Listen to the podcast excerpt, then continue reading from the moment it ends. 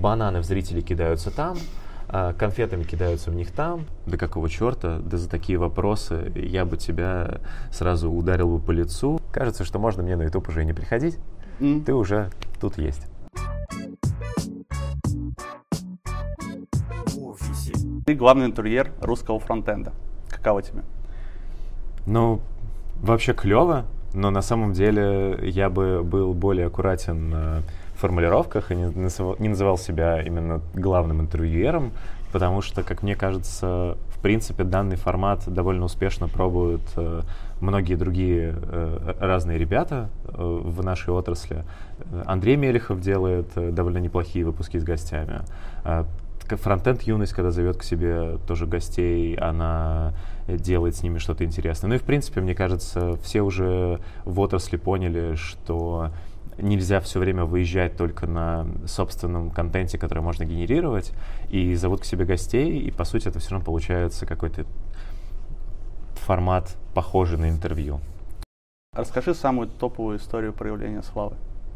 Мне очень было э, не, непривычно и даже, можно сказать, некомфортно, когда после моего доклада на Рите, на фронтенд конфе, ко мне на сцену вышел человек и на сцене решил со мной сфотографироваться.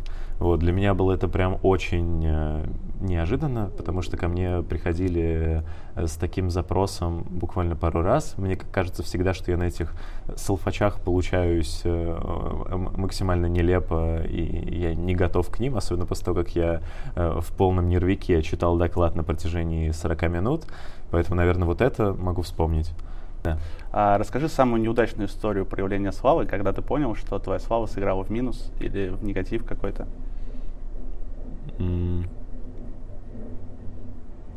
Один раз э, после на автопате одной из конференций, по-моему, это было то ли в Питере, то ли в Минске. Я, и, как бы это два города, куда я обычно катаюсь на какие-то конференции, поэтому я иногда путаю их. Я подошел э, к Маше Просвирниной с предложением записать с ней интервью. И э, Маша довольно в директивном тоне мне э, резко ответила, что нет, я не готова, и я не буду записывать, в принципе. И я помню, что это, в принципе, была, наверное, единственная история, когда э, мне прям человек, которого я лично знал, сказал, нет, не хочу с тобой писать интервью.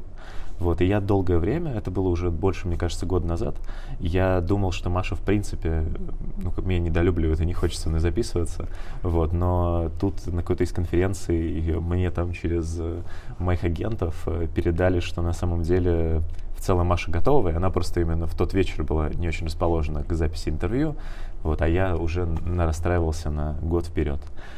Ну и в целом, э, наверное, нельзя сказать, что как-то слава работала в негативном ключе, потому что как таковой именно славы, ну там как у условного Казули, ее нет.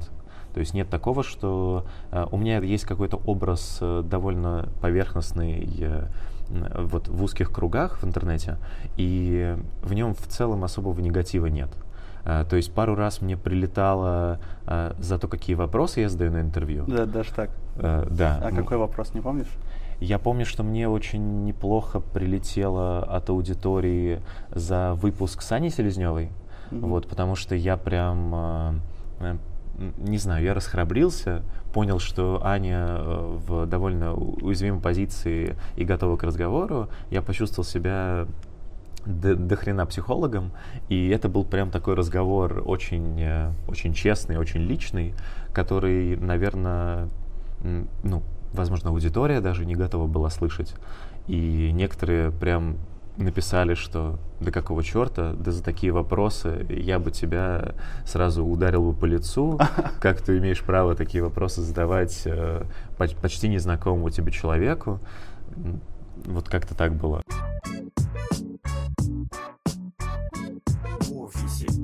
Ты сейчас работаешь в IPN Web. Угу. Что условный middle разработчик получит, придя сюда? Так, ну, во-первых, э, не хотелось бы, чтобы этот блог э, был каким-то э, рекламным VPN веба. В целом, на мой взгляд, есть очень много различных IT-компаний, куда разработчику стоит прийти с тем же успехом, что прийти в VPN Web. Если же говорить, то чем это место, на мой взгляд, особенное, вот, то, во-первых, нужно отметить, что у нас в силу нашей отрасли очень много написано тестов на фронтенде и на бэкенде, но если мы говорим про фронтенд, то мы пишем и юнит-тесты, и мы пишем э, end-to-end тесты, и пишем не просто их, э, ну, ради, ну, то, то есть это не просто ради красного словца, что они написаны, но действительно их написано очень много, так как когда, в принципе, что-то, если разломается в продакшене, то спокойно можно за условную минуту потерять э, прям тысячу долларов. Ну, я, возможно, утрирую, но в целом порядок понятен. Поэтому действительно тесты очень важны, и многие ребята, которые сюда приходили, они не имели опыта настолько качественного покрытия тестами, и у нас они его получили.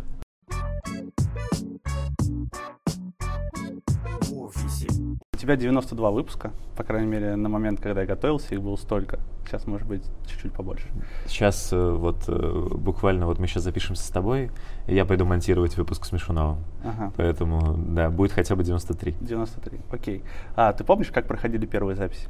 Да, я помню, как проходили первые Расскажи. записи. Это замечательная история. На самом деле, в принципе, если опускаться в историю подкаста, то он начался ну, максимально кустарно, насколько, в принципе, может начинаться подкаст. То есть э, я на тот момент был руководителем группы фронтенд разработки в Рамблере, э, и мой коллега, который тоже был руководителем таким же, как я, он дал мне послушать какой-то очередной выпуск веб-стандартов, сказал, вот, послушай. Я послушал, а я на тот момент как бы еще не был настолько сильно в тусовке, я иногда ходил на метапы, но я не особо слушал подкасты, у меня не было на это времени. И я послушал и сказал ему, что, ну, а почему бы мы можем сделать не хуже? Давай попробуем сделать э, что-то свое. И обычно в таких случаях э, мои как бы люди, которые окружают меня, они такие, ну да, можно. И все, на этом все заканчивается. Вот Артем, который как раз был моим соведущим первое время, он прям загорелся. И он сказал, да, давай. И он начал как-то меня подбивать, и мы начали вместе как-то историю драйвить. И самый первый выпуск был э, он был ужасен со многих сторон, потому что, во-первых, э, мы пришли в огромный зал лекторий. У нас был такой в Рамблере, в отдельном здании, где э, была, ну, отвратительное эхо было. И плюс к этому мы взяли какие-то тоже странные петлички, я больше честно, вот после того первого выпуска, возможно, дело было не в петличках, но у меня после этого какое-то заранее негативное отношение к петличкам, поэтому я их не использую, я решил купить нормальный микрофон. И мы их нацепили, взяли третьего, еще одного руководителя группы фронт-разработки как гостя, хотя мы, по сути, обсуждали, просто мы первые выпуски, они были совершенно другими. Это не были интервью как таковые, это было именно, что мы накидали какие-то темы и пошли их обсуждать что у меня был план, я пытался между ними как-то маневрировать. Артем отвечал за какой-то странный юмор в нашем подкасте. Э, гость э, — это был тот человек, к которому мы как бы обращались, а ты что думаешь, когда не знали, что сказать? Э, из забавного, например, там была очень смешная история, которую, наверное, до сих пор слышно на записи, хотя ее два раза перемонтировал и переделывал. Это то, что Артем, он, э, когда не сам говорил, он неистово крутился на стуле, это слышно на записи, что он крутится на нем постоянно, когда не говорит. И это было прикольно. Плюс, прям с самого первого выпуска, например, появилась вот эта вот традиция с тем, что мы обсуждаем как раз готовку. Хотя это в самом начале было скорее не про готовку, а я помню, мы с Музи, по-моему, обсуждали. И Паша Кондратенко у нас был в гостях тогда, э, и он предложил обсудить смузи, а я потом, э, так как ну, напитки много не обсуждаешь, я решил обсуждать блюда. И так оно и пошло. И про монтаж, э, опять же, да, очень смешная история заключается в том, что Артем посчитал хорошей идеей, если мы фоном на всем выпуске поставим сэмпл бар- э, барабанов каких-то странных. То есть на всем выпуске был фоном зацикленный MIDI файл, который крутился, и там было типа парапапам, парапапам, что-то такое на фоне. И это было я помню первый э, отзыв о нас в iTunes был типа все круто, но уберите, пожалуйста, барабаны. Неотвратительно. И я когда было, по-моему, 50 выпусков, я решил к юбилею э, первый выпуск перемонтировать без барабанов, с нормальной новой отбивкой. и залил его, хотя звук все равно отвратительный, но сейчас уже ту старую версию не послушать, к сожалению.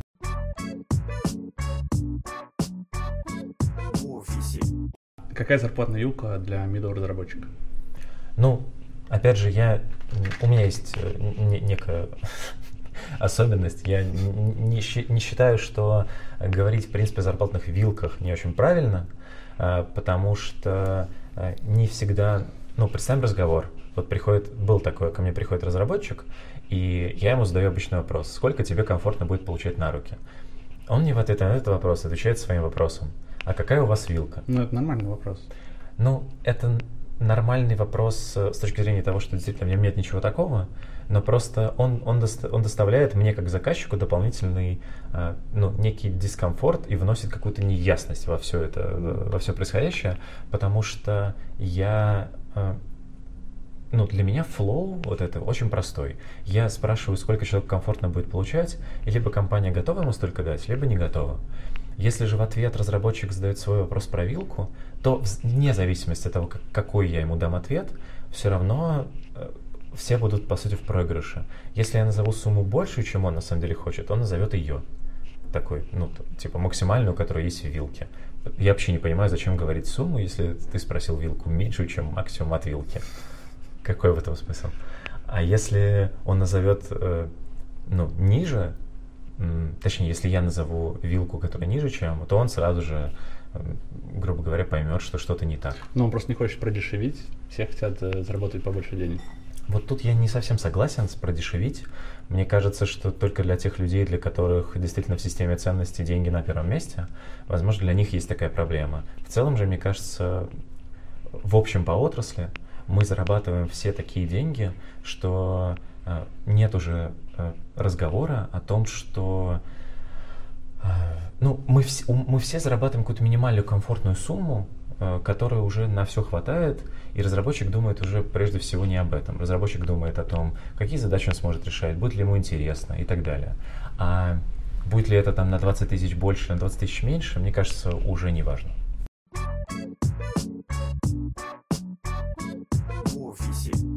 За 92 выпуска тебе удалось хоть как-то монетизировать подкаст?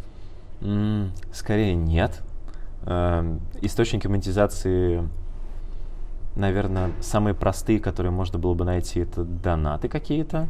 Вот, но у меня очень долгое время был э, очередной как бы пунктик на тему того, что ну как-то это неловко, как бы я просто делаю какую-то фигню сам, почему мне кто-то за это должен э, помогать деньгами? В какой-то момент э, я все-таки с подачи моих там коллег, друзей э, сказал, что окей, ладно, пусть будут донаты.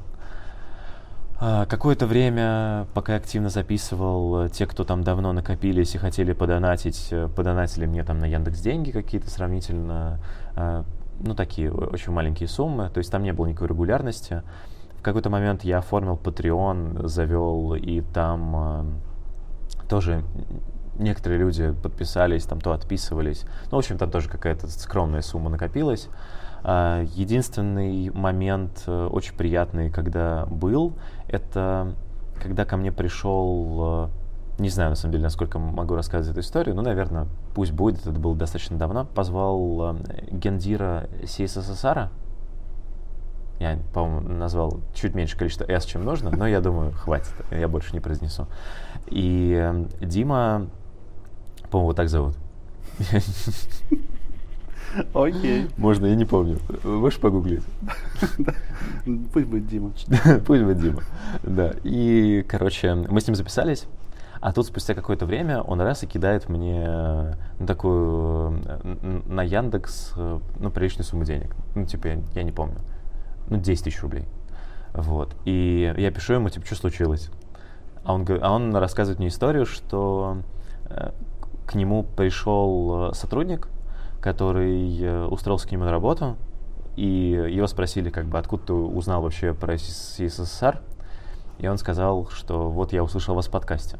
И Дима решил, что так как он дает своим HR бонус за привод сотрудников, то он может этот же бонус э, перечислить мне. Смотри, э, я не знаю, какой у тебя охват, Да. но кажется, что во фронтенде тебя слушают много людей. Как ты думаешь, почему до сих пор ты не получаешь деньги от людей, э, от компаний, которые, через которые к тебе приходят люди? Мгм. А, то есть понятно, что есть какая-то воронка, да, которую ты формируешь. А почему до сих пор не получается ее как-то наладить? Ну, во-первых, я довольно придирчив в плане э, каких-то реклам, которые можно бы было дать. Э, когда ко мне приходят э, с чем-то смешным, там типа «При- прорекламируйте вакансию в выпуске, я говорю нет, потому что мне кажется это не, ну, неразумно. И ради условной тысячи рублей я не готов э, засорять свой выпуск А, рекламой. предлагают тысячу рублей. Ну, в общем, Ну, это- там смешные деньги, да. Я Ага. просто понимаю, что ну, у меня нет какой-то потребности такой в деньгах, чтобы э, ну, скатываться до такого, чтобы рекламировать что-то непонятное. То есть, например, э, э, вот э, недавно, если я ничего не путаю, опять же, ребята из фронтенд юности, если вы это посмотрите и вдруг я что-то напутаю, то потом поправьте в комментах. В определенный момент ко мне пришла какая-то хостинговая компания и сказала, что давайте вот мы порекламируемся у вас э, в выпуске. Вот мы такие-то, можете. Я сказал, что кажется не, не очень, не очень мой профиль, не очень понятно, что мне рекламировать, э, и я, в принципе, в выпуске рекламу особо не пихаю. У нас даже не дошел разговор до денег, но тут, спустя какое-то время, я заметил, что фронтенд юности именно с этой компании появился выпуск, где она чуть ли не в названии. Вот, и э, Ты я не понял, спрашивал, сколько не забашляли? спрашивал, не спрашивал. Но я спрошу как-нибудь. Я просто до них еще... Я обычно в ли- в личном разговоре такие вопросы задаю, но тут нет, не задавал еще. Вот, а так... Ну, если отвечать на твой вопрос более конкретно, то мне кажется, что а, у меня нет, э, в силу моего формата, у меня нет какой-то постоянной аудитории. То есть, если говорить про какие-то донаты, то, опять же, если говорить э, про других э, ребят, э, которые делают тоже какой-то контент, то у них есть какая-то постоянная аудитория, которая так, является прям таким костяком, и ее много. И вот эта вот аудитория, она может, например, регулярно тебе заносить какую-то маленькую сумму денег. И в итоге уже есть вот эта аудитория, которая э, относительно addicted to you, с помощью каких-то маленьких донатов. У меня такой аудитории, как мне кажется, нет, потому что изначально формат выпусков, э, в который это все скатилось, заключался в том, что именно гости являются одновременно некой рекламой, то есть гость у себя шарит выпуск со мной, слушают его знакомые. Но издержка этой истории случилось то, что на самом деле люди послушали выпуск с каким-то лю- человеком, которого они знают, послушали, да, клево, но при этом с каким-то другим ноунеймом они слушать выпуск не будут. Поэтому костяк, он очень маленький. У меня в группе в Телеграме 100 человек. И это очень мало. То есть у меня прослушиваний на каких-то выпусках там 10 тысяч в среднем, а при этом 100 человек в группе. А, ну смотри, те же самые HR-агентства Да. получают за ну, условного сеньора достаточно много денег. А, как ты думаешь, почему нельзя наладить воронку так, чтобы за условно сеньора через твой подкаст ты получал какую-то сумму денег? Я не хочу рекламировать вакансии. Нет, не рекламировать. Да. А, никто, есть же какая-то скрытая реклама. Со скрытой рекламой никто не приходил. Никто не говорит рекламировать. Э, Я Мгм. больше говорю про то, что понятно, что а, рынок донатов в России он мертвый. Ну, в- Мгм. за рубежом донатят гораздо лучше, чем у нас. Но а, кажется, что те же самые компании Мгм. могли бы как-то тебя поблагодарить. Вот как сделал гендир э, CSSS Ара, Да. а, могли, могли бы тебя как-то благодарить за это. Ну, кроме, опять же, Димы Чекина, пусть он будет так называться. а, Я, мне кажется, его действительно так зовут. а, Никто не приходил. а, Ну, точнее, никто не, не донатил вот таким вот образом, типа спасибо. Пару раз ко мне приходили какие-то такие вот смешные поверхностные рекламы, которые я и, и то очень отсеивая каким-то образом там по знакомству давал рекламу у себя в соцсетях, но выпуск у меня было четкое мнение, что я не хочу давать какую-то ситуативную рекламу, что вот этот выпуск вышел благодаря компании А, у которой есть сейчас много вакансий и так далее. Вот это, мне кажется, лишнее, и такое, такого мне бы не хотелось сделать. А почему?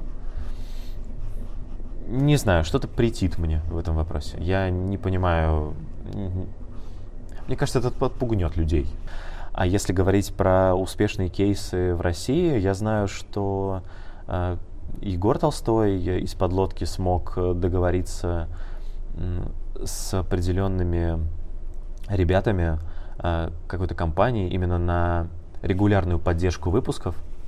То есть, чтобы был какой-то генеральный спонсор, который бы за каждый выпуск, грубо говоря, давал денег. Вот такая схема меня бы, меня бы полностью устраивала. Я просто знал бы, что я хотя бы э, деньги, которые я в выпуске вкладываю, ну, деньги, я имею в виду свое время и траты на оборудование, я их хотя бы отбивал. Вот, то есть а, мы, мы даже не говорим о заработках, просто если конвертировать мои часы, которые на это трачу в деньги, которые я мог бы за это время зарабатывать условно там на работе или где-то еще в каких-то своих проектах, то, конечно, это, это большие вложения. И я действительно, оглядываясь назад, понимаю, что я архи много времени потратил на этот подкаст. Это, конечно, много мне дало, но это точно не дало мне какую-то финансовую славу. Это дало мне связи. Мне очень много... Я познакомился лично с людьми, с которыми я просто на улице бы разговор не завел. И вот это, в принципе, того стоило.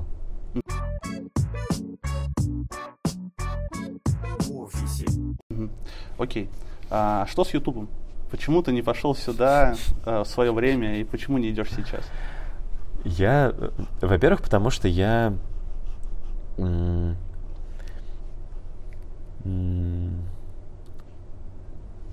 с Ютубом сложно.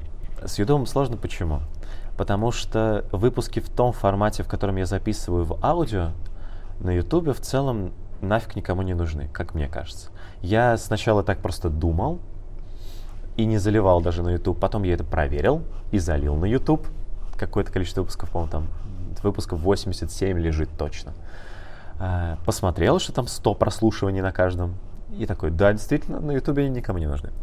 А, после этого я пришел э, к выводу, что действительно надо попробовать что-нибудь поменять. И, возможно, стоит попробовать записать какой-нибудь кустарный видеоформат. И я его записал. Но я его, опять же, записывал не как вот ты. Э, у тебя уже более профессиональный э, набор оборудования, чем был у меня. Я записывал просто на маленький штативчик со своим айфончиком, э, с, с одного плана, и все. Я, во-первых, на это посмотрел, и понял, что ну, это сделано не то чтобы очень хорошо, потому что, ну, понятно, один план и так далее. А, плюс э, действительно случились проблемы с тем, что я звук монтировать более-менее умею, а видео я монтировать не умею совсем. Я сейчас пытаюсь хоть как-то это смонтировать, чтобы это более-менее выглядело сносно. Мне помогают э, какие-то ребята тоже просто сделать какую-то простенькую заставку Frontend Weekend 'а, чтобы было на ютубе хотя потому что там типа бам, Frontend Weekend, гость, вот. А потом уже начинаю что-то говорить.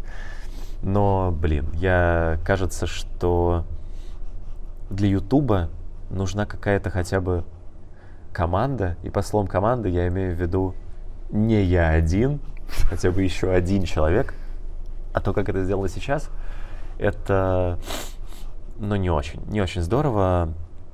И, наверное, нужно что-то делать по-другому. То есть, если я все-таки хочу прийти на YouTube, но, опять же, вот я сижу уже у тебя, кажется, что можно мне на YouTube уже и не приходить, mm. ты уже тут есть.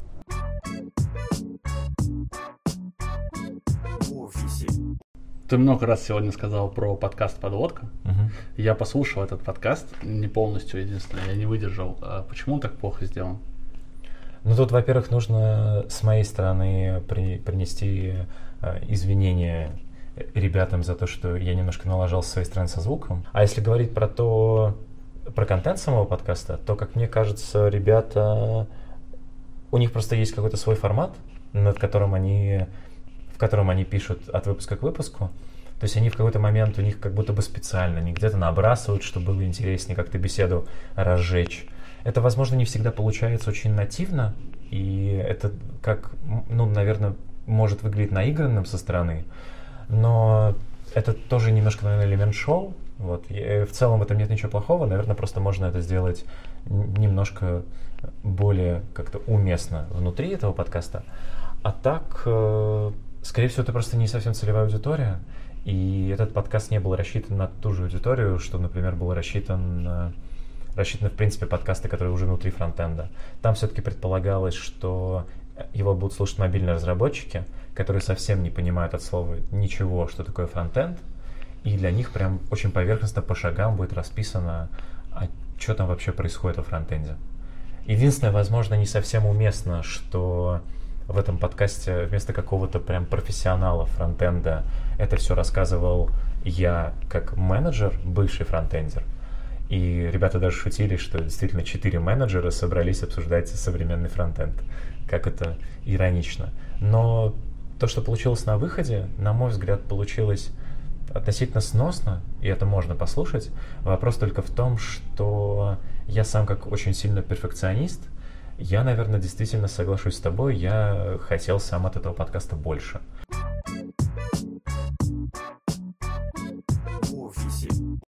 А ты сейчас в программном комитете Frontend Conf. Как тебе? Ну, это довольно сложная, но при этом интересная работа. Мне в целом очень нравится. Я очень рад, что я туда попал. Это, к слову, как раз э, одно из тех приятных проявлений славы, которые можно назвать, потому что до определенного момента, ну, я не то чтобы как можно догадаться из моей истории, которую я, в принципе, рассказываю о том, как я попал вообще в разработку, я не считаю себя прям великолепным, талантливым суперразработчиком, но при этом э, именно я попал, э, меня позвали в программный комитет, именно в тот момент э, я понял, что все круто, потому что пусть я и просто чувак, который раз, задает разные вопросы, но люди поняли, что я в целом как-то по верхам, я в тренде и могу как бы на эти темы вещать. И мне было очень приятно попасть э, в программный комитет. Мне кажется, я не то чтобы еще там раскрылся на максимум. То есть я могу, наверное, делать больше и лучше.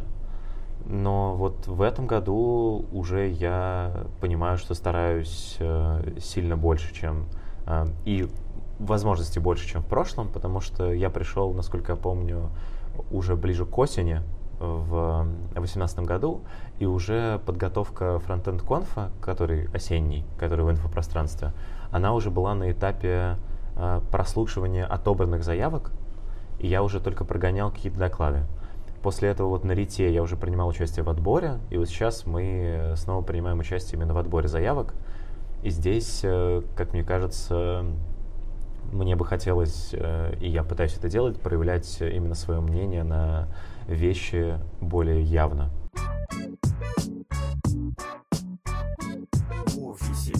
Каким, в принципе, образом сейчас адекватно светиться HR-брендом компании? Самое разумное, на мой взгляд, это именно посылать людей с докладами и иногда, возможно, ну, в принципе, какие-то эти стенды и так далее, это, возможно, имеет смысл. А, то есть, например, э, вот была недавно относительно Moscow Pattern Conference, мы они там слегка тоже упоминали, и там выступала Аня Мошкина, рассказывая как раз про наш бэкэнд. И вот там э, довольно удачно получилось, что были и она с докладом, и был стенд, который э, совместно с этим. И это, как мне кажется, хорошо сработало. У нас действительно очень сильно увеличился поток Python разработчиков, которые к нам приходили после этого. А если говорить про фронтенд то же самое, то э, ко мне действительно много довольно сейчас подходит. Я много кому рассказываю про то, чем Appian Web занимается.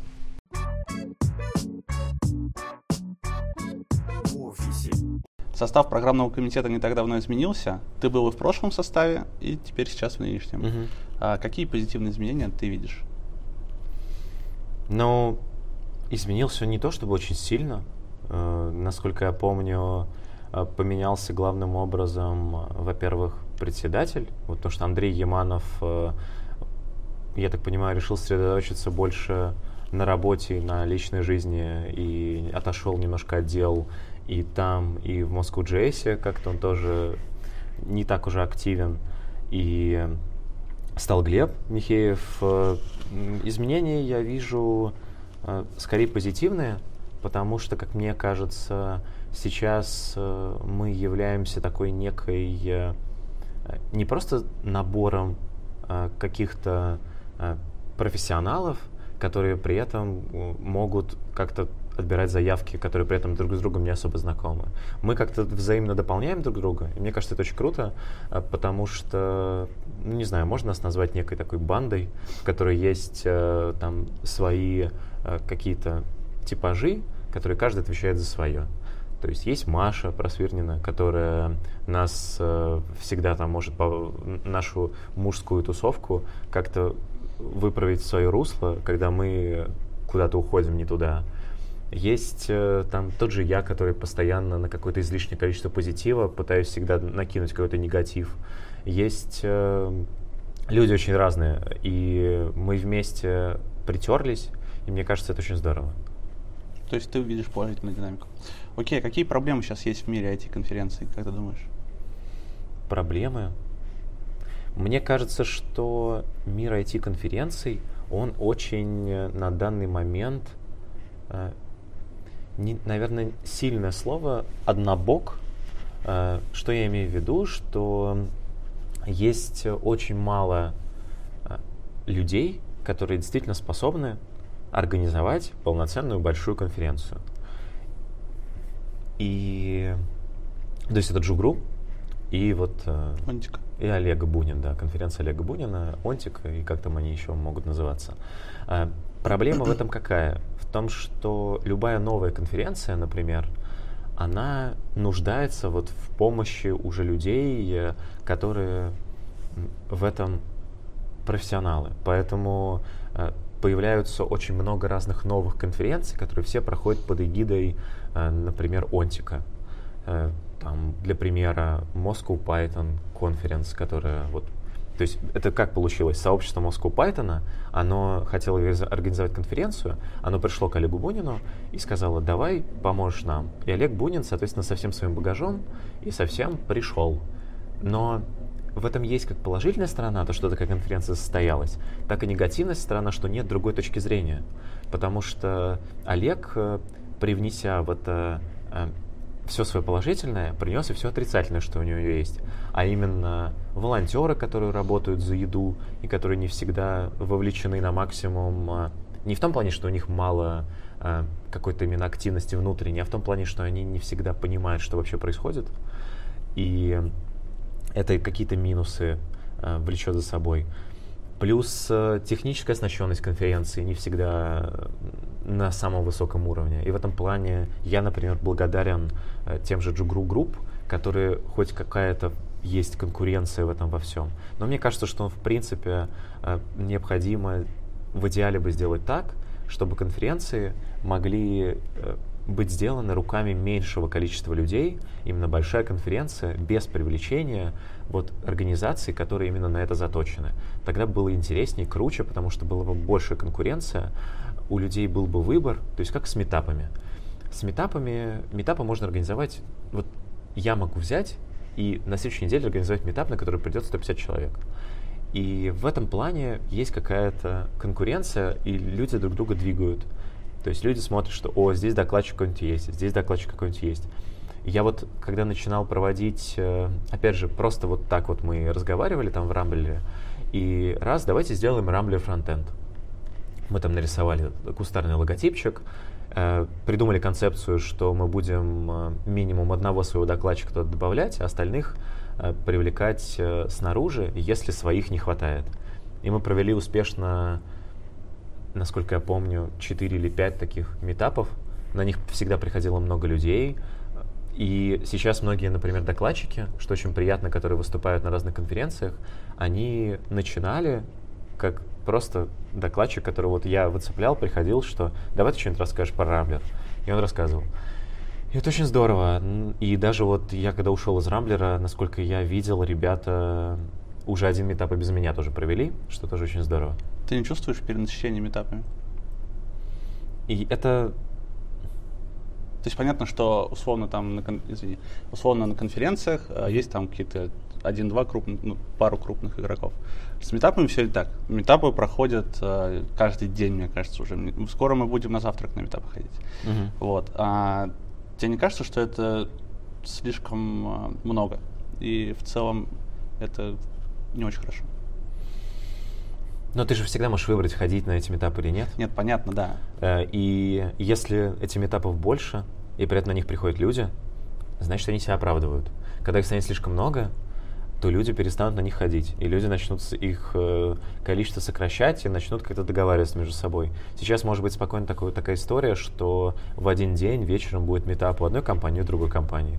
Но в итоге примерно там равномерное количество, там 100 человек придет туда, 100 человек придет туда. То есть в сумме это 200 человек. И 200 человек не, не набились бы, не влезли бы полностью в, в эти аудитории. То есть либо нужно делать, э, укрупнять метапы и более редко их делать, либо пусть их будет много, и они будут А, разные. Как думаешь, почему люди-то вообще ходят на эти метапы? Потому что, во-первых, ну, опять же, наверное, очень колхозно будет сказать, э, потому что это какая-то тусовка, а любому, э, как мне кажется, фр- фронтендеры, они из той когорты людей, которым клево чувствовать себя причастным к тусовке. Поэтому ты приходишь на метап, и как бы ты, о, стильно, модно, молодежно. Проблема в этом, э, этого всего в том, что на метапы есть какой-то костяк аудитории, как мне кажется, которые прям ходят по всем метапам. Постоянно, да. Да, и ты видишь их из метапа в метап, и они прям а, а, на этих метапах э, пытаются, не знаю, что сделать, как-то...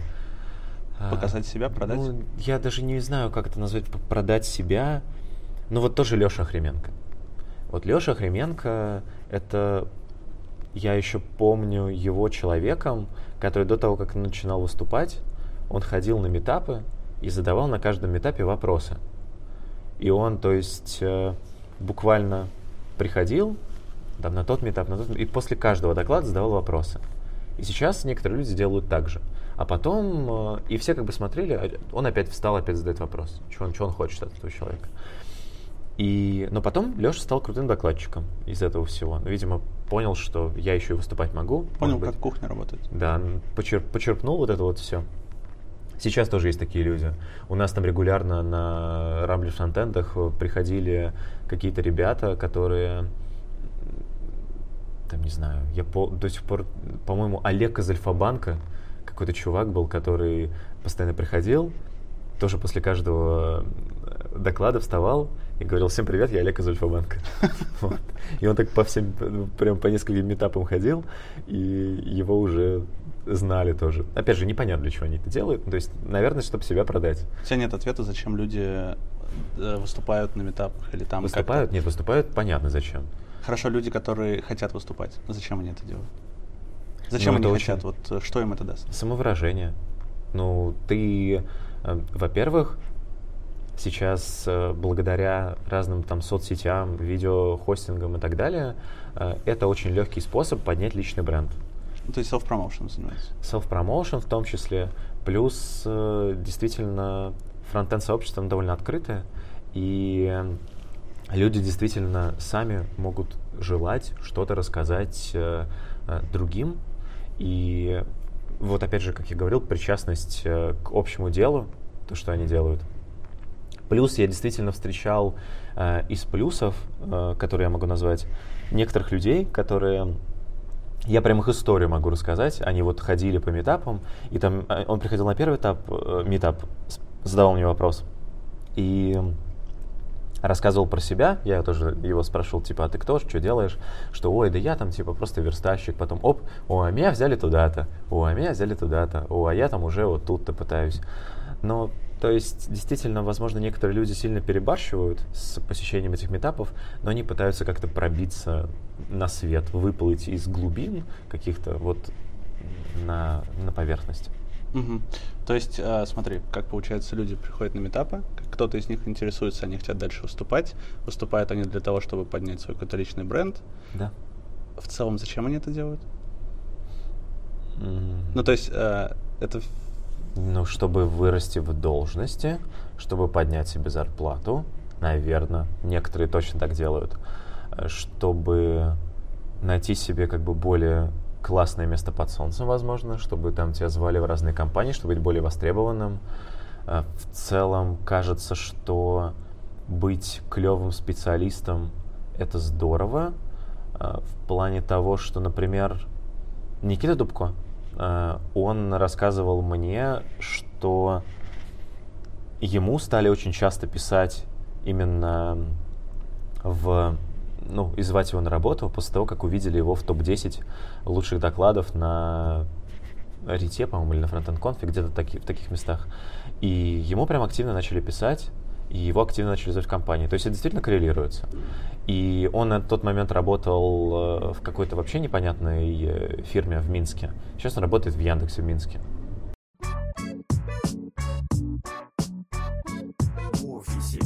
Смотри, кажется, что IPN Web не очень заботится о своем HR-бренде.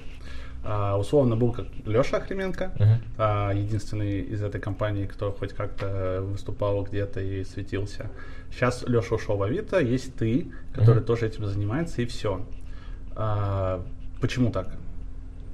Ну, я бы, мне кажется, не очень корректно называть, что не заботиться об HR-бренде. Просто, наверное, масштабы очень сильно разные у того, какой там HR-бренд у Тинькова, а, потому что он действительно вкладывается в него очень много. И в то, какой HR-бренд у компании, где, как я уже сказал, в московском офисе там около 400 человек. И, ну, чтобы ты понимал, у нас, э, в принципе, э, HR занимаются 3-4 человека.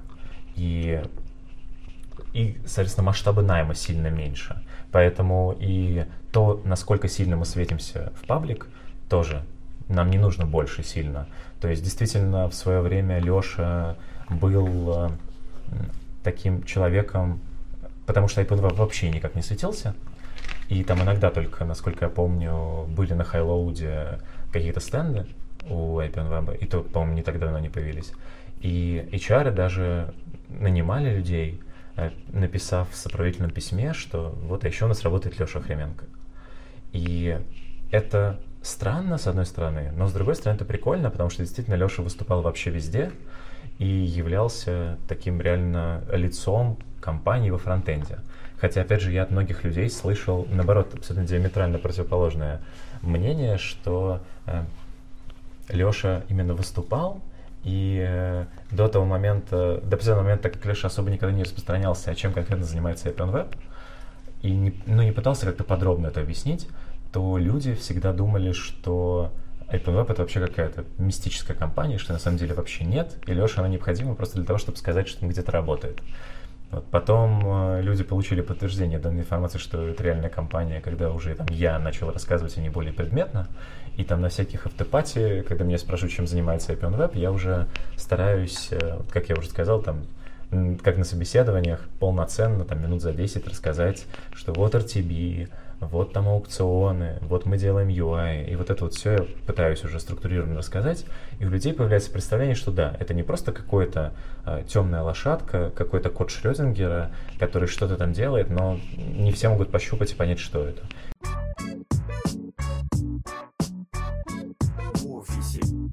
А как ты думаешь, вообще в какую сторону развивается вот эта вся движуха по поводу конференций? Что условно нас ждет через 5 лет?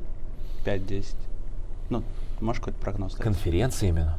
Ну да, конференции, метапы, селф-промоушен, амбассадоры бренда, вот это вот все сейчас, то, что сейчас так популярно становится. Амбассадоры бренда? Да, ты не слышал этот термин? Нет, я слышал этот термин, я не понимаю, как он применим к фронтенду. А, амбассадор бренда — это человек, который выступает на конференциях а, под лейблом какой-то там условно... Ну вот ты амбассадор Тинькова? В какой-то степени, да. Ага. Вот. а, и да, ты прав, эти люди, они, скорее всего, там не будем юлить, зарабатывают больше, возможно, денег, чем какие-то люди, которые... Не, не, опять же, не факт, не факт. Да. Потому что я этот вопрос там вне интервью задавал многим, что, что тебе дает -то твои выступления? Ты там сильно зарабатываешь больше? Либо они, опять же, э, все-таки умалчивают, либо они действительно не сильно больше зарабатывают, чем другие. Я сейчас не говорю про конкретную зарплату. Uh-huh. Зарплата может быть от, там, ну, примерно там плюс-минус юлить, но одинаковая. Я говорю про то, что ты получаешь от этого. Какой-то вот э, самопиар, uh-huh. какие-то социальные баллы, которые ты потом можешь конвертировать во что-то, в том да. числе там, в, как, в, как, в какой-то uh-huh. денежный эквивалент. Вот. А, как ты думаешь, что, это, что нас ждет через, условно, 5 лет? То есть мы с тобой поговорили, что пузырь фронтенда, да, как вот uh-huh. в индустрии, он, наверное, должен лопнуть в какой-то момент. Uh-huh. Кажется, что вот эта штука, а, движуха про конференции, она тоже так вот раздувается, раздувается, раздувается. Как ты думаешь, сколько еще это все продлится и что, что нас ждет? Сложный вопрос. Э, я не думаю, что культура конференции лопнет, потому что, во-первых, пузырь фронтенда лопнет, это скорее про то, что в какой-то момент фронтендерская профессия станет настолько популярной, попсовой, что выровняется количество людей, которые нужно рынку, с количеством, с количеством людей, которые есть на рынке. И зарплаты просядут, то есть не будут расти еще дальше. Как это влияет на конференции? На мой взгляд, никак потому что, опять же, здесь важно отметить, что большие конференции, они, безусловно, зарабатывают не только на билетах, они зарабатывают еще и на спонсорах, которые приходят и со стендами, чтобы, очевидно, нанять себе людей. Если не будет нужно много людей, то и спонсорство, наверное, цена за него начнет падать в какой-то момент. Упадет ли качество конференций? Мне кажется, нет, скорее оно будет дальше до какого-то момента расти, а потом останется на определенном уровне.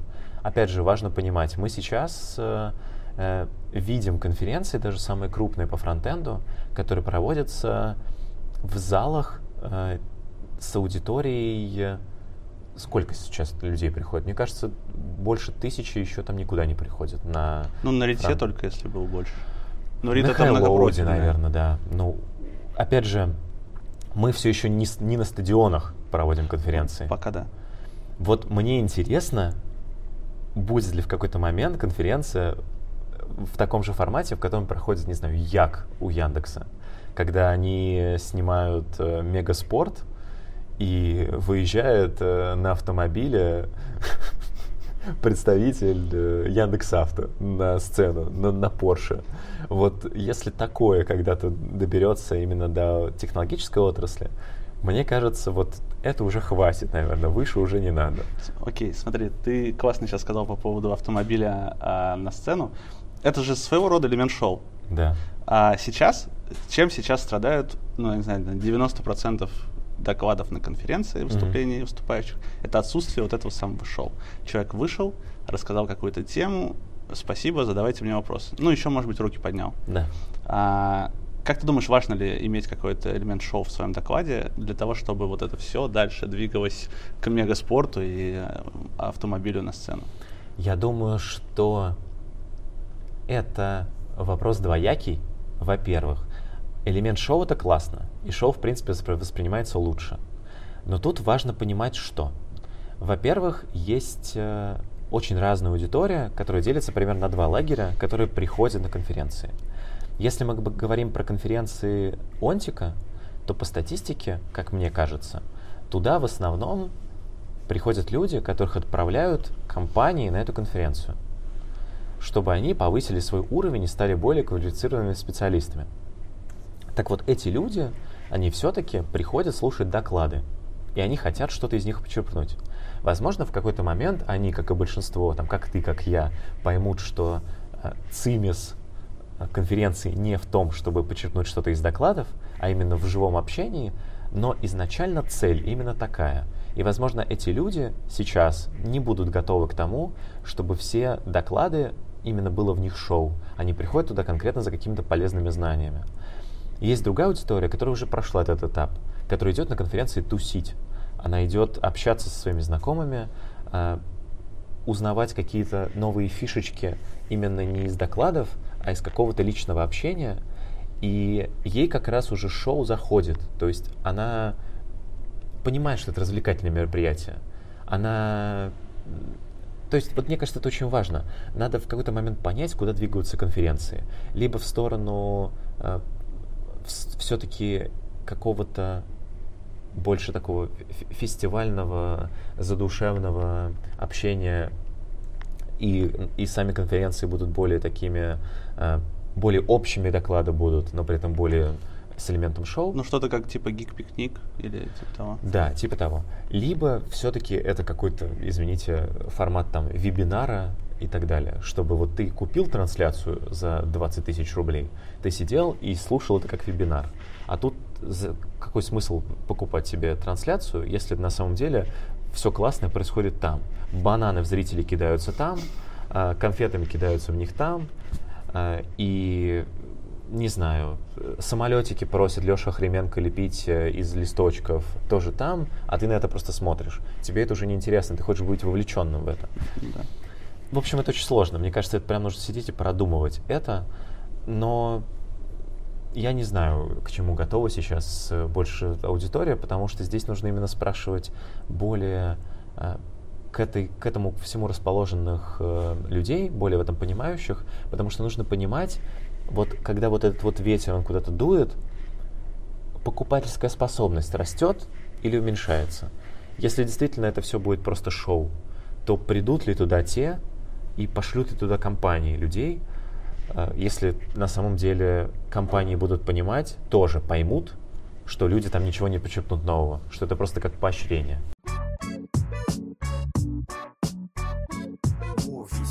Вот у нас сейчас в московском офисе где-то 350 э, инженеров около инженерных специальностей, и этот размер компании, как мне кажется, он оптимален э, для именно комфортной работы сотрудника. В том плане, что э, разработчик одновременно не чувствует себя в стартапе, и ты разработчик, то у тебя там сразу очень много всего, всяких разных плюшек, и ты очень близко ко всему находишься, к своему там начальству и так далее. Но это все очень рискованно и может довольно быстро прогорать. А в очень крупной компании, вроде Сбербанка, есть проблема, что вот есть гэп между разработчиком и самым главным, условно говоря, грефом, и он очень большой. Если ты разработчик, ты не можешь дойти до грефа. В Appian Web же ты в целом без проблем, э, я не приведу сейчас примеры каких-то прям разработчиков, которые стали э, продукт-менеджерами, э, рассказав свою идею Борису Музыкантскому, это SEO компании OpenWeb, и при этом вообще люди такие в компании есть, которые действительно доходили до самого главного руководства и могли с ним поговорить по душам. И в целом это очень, очень все близко. Это расстояние. И как, как много этих людей? Ну, я думаю, что там по пальцам а, можно пересчитать, то есть это меньше, чем пальцев двух рук, вот, но при этом такие люди есть. Ну, просто, опять же, продуктов не то чтобы очень много, но они есть, они разные, и некоторые из них были инициированы с собственными сотрудниками.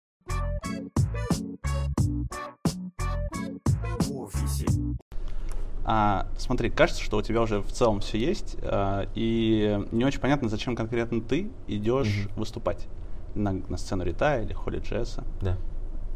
Для чего? Ну,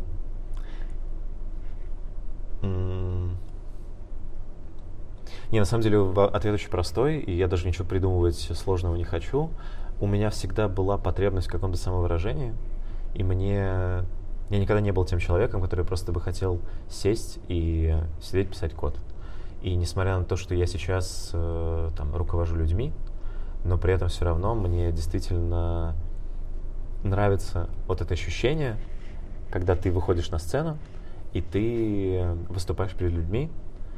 И я очень страдал, если честно, долгое время от того, что мне хочется, но мне не с чем выйти потому что я как-то очень быстро проскочил порог вот именно уже экспертности во фронтенде, когда ты можешь выйти и что-то начать рассказывать. И в какой-то момент я очень рад, что меня смогли переубедить э, мои знакомые э, из э, фронтенд отрасли, там вроде того же Никита Дубко, Саша Шенкевич, которые сказали, да выступай с э, докладами про софт-скиллы, про разные. Э, как бы это тоже может быть интересно. Я внезапно такой э, придумал, о чем, вот от чего мне действительно пригорает. И подал такой доклад, и его взяли на ВСД, я на Рите выступил. Но опять же, это были, мне кажется, что я мог бы выступить лучше, но это были неплохие доклады, э, и мне именно просто нравится ощущение. Я не жду того, что я этим как-то удорожу себя или как-то подниму э, себя в глазах там, своего начальства. Насколько я знаю, мое руководство даже в принципе не смотрело мои выступления и... Э, Они вообще знают, кто ты? Нет, конечно, знают. Вот. Нет, я имею в виду, что вот CTO IPNWeb, нам, мне кажется, он не смотрел видео моего выступления, и, то есть вряд ли я этим выступлением поднял себе цену в, вот в, в этих рамках. Я, в принципе, особо не светил здесь этим. Это скорее больше направлено на то, чтобы, как я уже говорил в начале своего доклада, чтобы меня начали узнавать не только по голосу, но еще и в лицо. Угу. А, да, ты хорошо подвел. Ты сейчас руководитель в IP on Web. Да. А, следовательно, большая часть твоих докладов будет посвящена каким-то soft skills. Или все-таки фронтенд тематика тебе ближе? Фронтенд тематика мне близка, но я не считаю себя достаточно экспертным, чтобы выходить и вещать что-то людям, при этом и я, и они будут понимать, что я уже код на фронтенде не пишу. И у них будет вопрос логичный, а что он выперся сюда, на сцену? А я хочу рассказывать то, где я не поплыву на секции вопросов. И, как мне кажется, вот, например, один из плюсов э, моего выступления э, был в том, что пусть мое именно вот само выступление было э, в некоторых местах там провисающим и так далее, именно на секции вопросов я расслабился и довольно, основываясь на своем опыте, всем объяснил, что и где и как. И я точно буду продолжать, если буду делать какие-то доклады, я буду делать их на какие-то софт-тематики. Мне бы интересно было рассказать, в принципе, про и софт-скиллы по фронтенде в общем. И я вот поеду выступать на Beer.js Summit в Минск, и там буду рассказывать шуточный доклад, который будет называться ну, пока, опять же, тестовое название Hiring Weekend. Суть в том, что я на примере, я попытаюсь э, в, в пятиминутном формате сравнить то, как я готовлюсь э, к интервью для Frontend Weekend 'а и то, как я э, готовлюсь по резюме и задаю вопрос на собеседованиях, когда люди ко мне приходят в компанию. И вот это вот сравнить и провести параллели, потому что, как мне кажется, в принципе, подготовка и само интервью, оно схоже во многом. И, возможно, из этого потом вырастет какой-то большой доклад. Возможно, что-то про собеседование, опять же, про те же. Такие темы мне интересны. Мне интересно рассказывать то, в чем, как мне кажется, у меня есть чуть больше опыта, чем у остальных.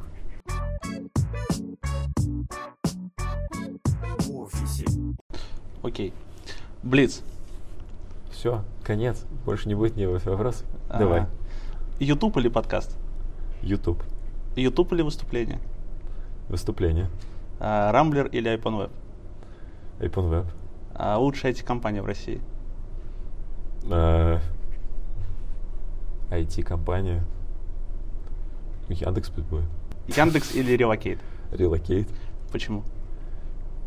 Потому что... Ну, это сейчас будет не блиц уже, я сейчас дол- долго буду на вопрос отвечать. Можешь отвечать. Потому что мне бы очень хотелось и, в принципе, моя мечта заключается в том, чтобы я был не привязан, не прибит гвоздями к тому месту, где я живу, и чтобы я как-то... Это скорее не релокейт ради того, чтобы не жить в Москве. Мне бы скорее просто хотелось, э, э, не знаю, э, по примеру Сережи Рубанова, например, который абсолютно не привязан к месту, он удаленщик, который постоянно путешествует, постоянно работает из разных мест. И вот это, как мне кажется, очень кайфово. Очень бы хотелось объединить свою манию к, и желание путешествовать с тем, чтобы я мог комфортно работать. Не чтобы там вот я ездил в Исландию, э, и это был мой первый опыт за три года полноценный. Хотелось бы не так, хотелось бы, чтобы я мог э, менять место работы относительно регулярно. Тебе не кажется, что работая руководителем, это очень тяжело сделать. Именно кажется так, поэтому я э, испытываю некоторые трудности в этом. Как ты можешь заметить, мы сейчас сидим в Москве, и я все еще никуда не релокейтнулся. Э, потому что действительно я считаю, что не работает схема, когда ты руководишь кем-то удаленно. Поэтому, э, возможно, по примеру Олега Мохова, э, который, опять же, можно послушать выпуск с ним, он пред, примерно про это рассказывал, э, он руководит, руководил распределенной командой, которая была там, часть ее сидела в Москве, часть в Питере, часть в Екатеринбурге. Сейчас, мне кажется, что-то изменилось уже у него, но вот это, мне кажется, рабочая схема. И ты можешь э, ездить... Вот мне кажется, это в целом почти идеально. То есть три месяца ты сидишь, например, в Москве, потом ты на три месяца уехал, поруководил э, более тесно людьми в Екатеринбурге, потом, не знаю, в Минск, что-то вроде такого. И вот так, наверное, оно работает. И так мне было бы максимально комфортно. То есть нет цели просто уехать в условный Амстердам и жить там всегда. Ладно, спасибо тебе. Спасибо тебе. Очень приятно было.